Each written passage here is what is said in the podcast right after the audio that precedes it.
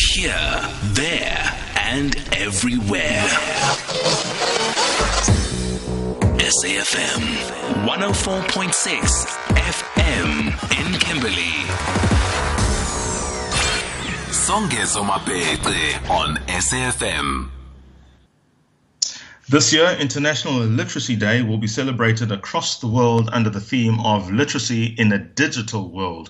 Of course, for over 40 years, yeah, 40 years now, UNESCO has been celebrating International Literacy Day by reminding the international community that literacy is a basic human right and foundational for all learning. Literacy is a cause for celebration since there are now close to 4 billion literate people in the world.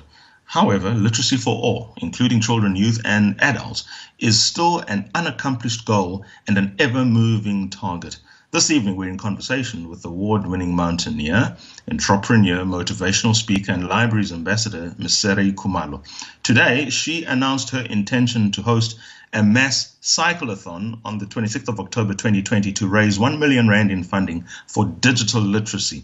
This would not be for the first time that Saray Khumalo goes to such extremes to raise awareness and funds for literacy. In 2012, you might remember, she summited Mount Kilimanjaro and raised funds to build a home taking care of some 200 street kids, equipped with not just a gym, but a library. Ms. Khumalo, good evening. Thank you so much for your time. Good evening, Songezo, and uh, thank you for having me. Good evening, Saray. I must say that oh, I'm overwhelmed to have you as my guest this evening. And I'm so good. impressed by all, all of the achievements that you've had over the last few years. I'm particularly interested because it's Literacy Day, and I want to ask you to tell me how come you developed this interest in literacy? Is it something from your childhood, or what sparked it? Yeah, thank you, Mama T. I, I think growing up as uh, one of seven girls with a single mother, the only thing that she had to give us was uh, was education, and uh, she continuously every day told us that we needed to be anything, in fact, her exact words were, "The sky is the limit, but you get there through education." And I strongly believe that it, it is the equalizer and it's the one way that we can change the narrative for the next generation of Africans. Um, you know, it's not just about giving them fish, it's really teaching them to fish. Uh, mm-hmm. and I believe that uh, literacy is the key. You know, it's, it's so interesting to me because when I think of the absolute absence of books um, I travel a lot with my work, and I, I've been into many different rural areas, and you know, you just don't see a book. So yeah. it must be so difficult. And maybe you can tell me about what, how can we, what can we do about that? I remember when you when you summited Kilimanjaro, and just feeling so enormously proud that that you were a South African young black woman who'd done that. Yeah. So, I mean, how do you how do you translate that into books and literature that children can actually access in our country? I think it's it, we can. There's a lot of things that we can do. For example, I've got kids that are no longer using books that they were using in primary. Can I not find um, some kids that actually desperately need uh, need the books and mm-hmm. and donate them? And there are many charities around the country that are collecting these books and putting them into the hands of children that need them. Um, and I also, for me, it's I, I'm going to climb the mountain anyway. If I can use it to raise awareness and to to raise funds and actually make a difference, um, that's something that I've chosen and I'm passionate about, and I think it's possible. There are people running the comrades every day. You're going to run anyway. Can you create awareness towards something that you're passionate about that's going to leave our world better than we found it? And, and that could be anything. For me, it's education. I have been a mm. Mandela Libraries ambassador for, for quite a long time, but now I'm working with um, iSchool Africa because everything is now digital. So it's yes. trying to get children um, the necessary tools digitally that will help them with uh, literacy and also make sure that they are equipped for the digital age that we, we are in. But aren't we in danger of, of leaving the vast majority, in fact, of our population behind, Saray? If, if one thinks about, I mean, there just is no access I mean, first of all, data is so expensive. Secondly, there is no access to, to Wi-Fi or even the, uh, even the, the, the, tools that one needs to use it. How on earth are we going to actually bridge this divide and make sure that all of our children can become part of the digital age? I always believe that where there's a will, there is a way. Um, mm. There is a lot of corporates South Africa that have got funding to make a difference. I know there are challenges. We can always start with books that are easy for us to put in people's hands, irrespective of where they are. But I think it's important because the world is continuously becoming a global village. We can't continue mm. having this excuse to say we have no Wi-Fi, we have no this. If each one of us picks up something that they can do, we can make a difference even for that child in the rural village to make sure that they too can play a part in this global mm. village. You know? Because isn't a, isn't a digital challenge a little bit different? I mean, I'm even thinking of myself as an older woman. I mean, having to learn, especially during lockdown, how to do Zoom, how to how to use my computer fully. No, I promise you, Saray, sometimes it's really difficult. So, yes what do you think the challenges are in terms of, of us becoming really a digital world in South Africa? I mean, apart from the things we spoke about, the absence of the tools and so on, does it demand a different kind of teaching, a different kind of learning? Yeah. Ms. Khumalo, before you respond to that, I'm sorry, let me just quickly take an ad break before the system cuts you off. Let's take an ad break. We'll return. I'll just quickly recap the question on the challenges for South Africa in the digital space, and then you can give your response, please. SAFM leading the conversation. The Viewpoint, 8 to 10 p.m. Flipping conventional wisdom on its head. Songezo Mapete on SAFM. And just in case you're at home think I've been relegated from my seat, I'm very much here. the question that was asked by Terry just before we took this break was the challenges to digital education, digital libraries, and everything going digital pose unique challenges to South Africa because we know the great disparities in access, access to just about everything, not least in this context, to learning and similar resources. Your response to that, please, Ms. Kumar. Yeah, so I, I understand the challenges and I know that they are, and I also do not believe that we should drop the books completely and just go digital, um, because that's not going to, it, it's not going to happen because there are places that have no resources.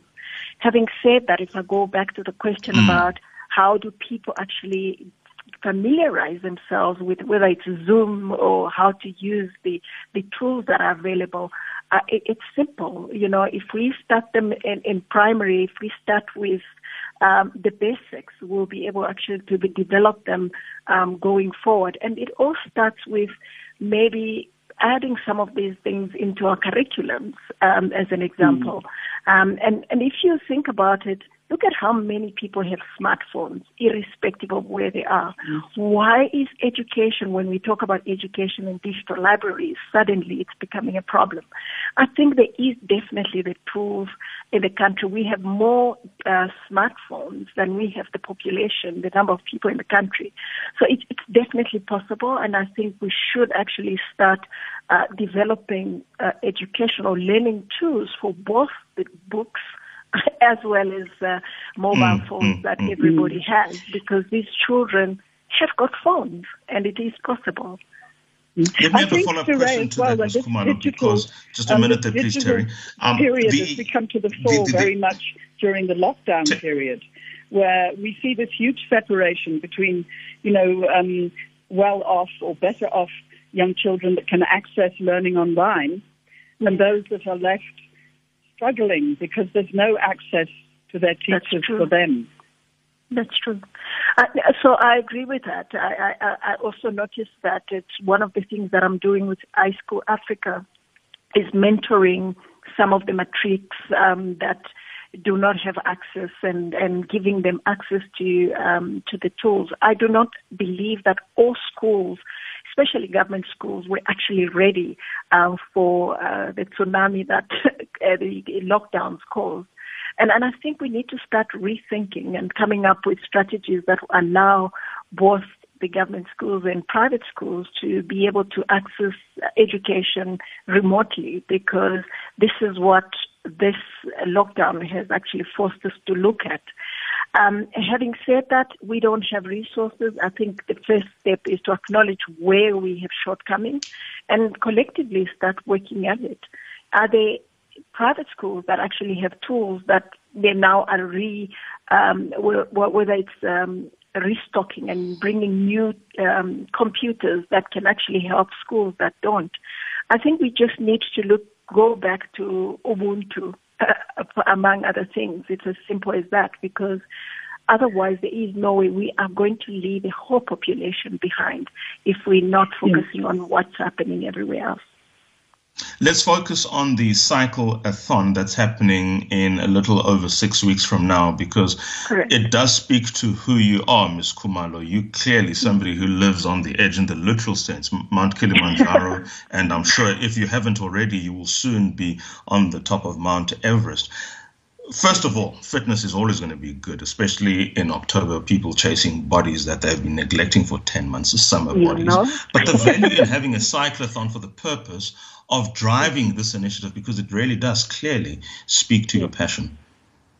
Absolutely. So the cyclothon is happening on the 25th of October, and uh, we uh, got the challenge. The current um, the current uh, record is held by a team in the UK, and we're hoping to actually uh, take that over on our side by spinning for about eight hours in partnership with uh, Momentum Multiply.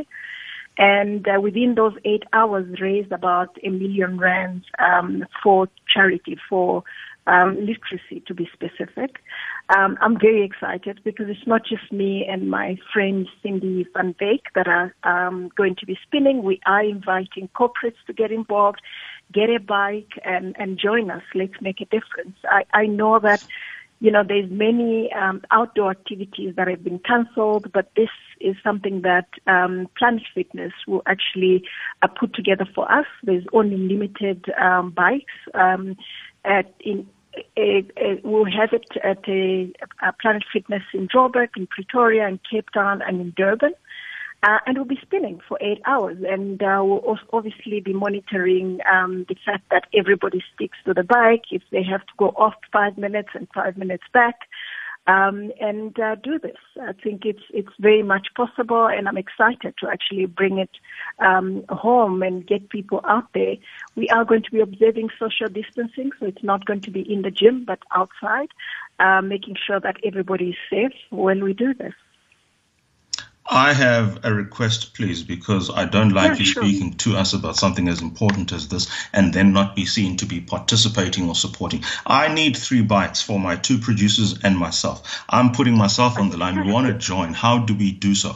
Answer me for my personal request and for that one who is sitting at home who wants to participate. How do we join? And could you indulge my request? Yeah, absolutely. Um, you have to raise 25,000 rand per bike for me, and definitely you have the bike. And, and I'm sure that's very simple for you, right? um, for those that are at, for those that are at home and the corporates that would like to join, you go to uh, www.ischoolafrica.org and um, the challenge is there or on my um, Facebook page um, at Saray and Khumalo, and uh, you you can actually see it. You put in your details, and we'll be able to actually send you all the information that you need and keep you updated with any changes that may happen. But uh, yeah, I'm very excited. I'm hoping that more and more people join us because uh, as a collective, like we said, there are many schools that actually are struggling with this digital age and making sure that they're keeping up. These libraries will go to the uh, nine, to nine provinces, to nine schools that currently do not have digital libraries, and you can make a difference, but just spinning for eight hours.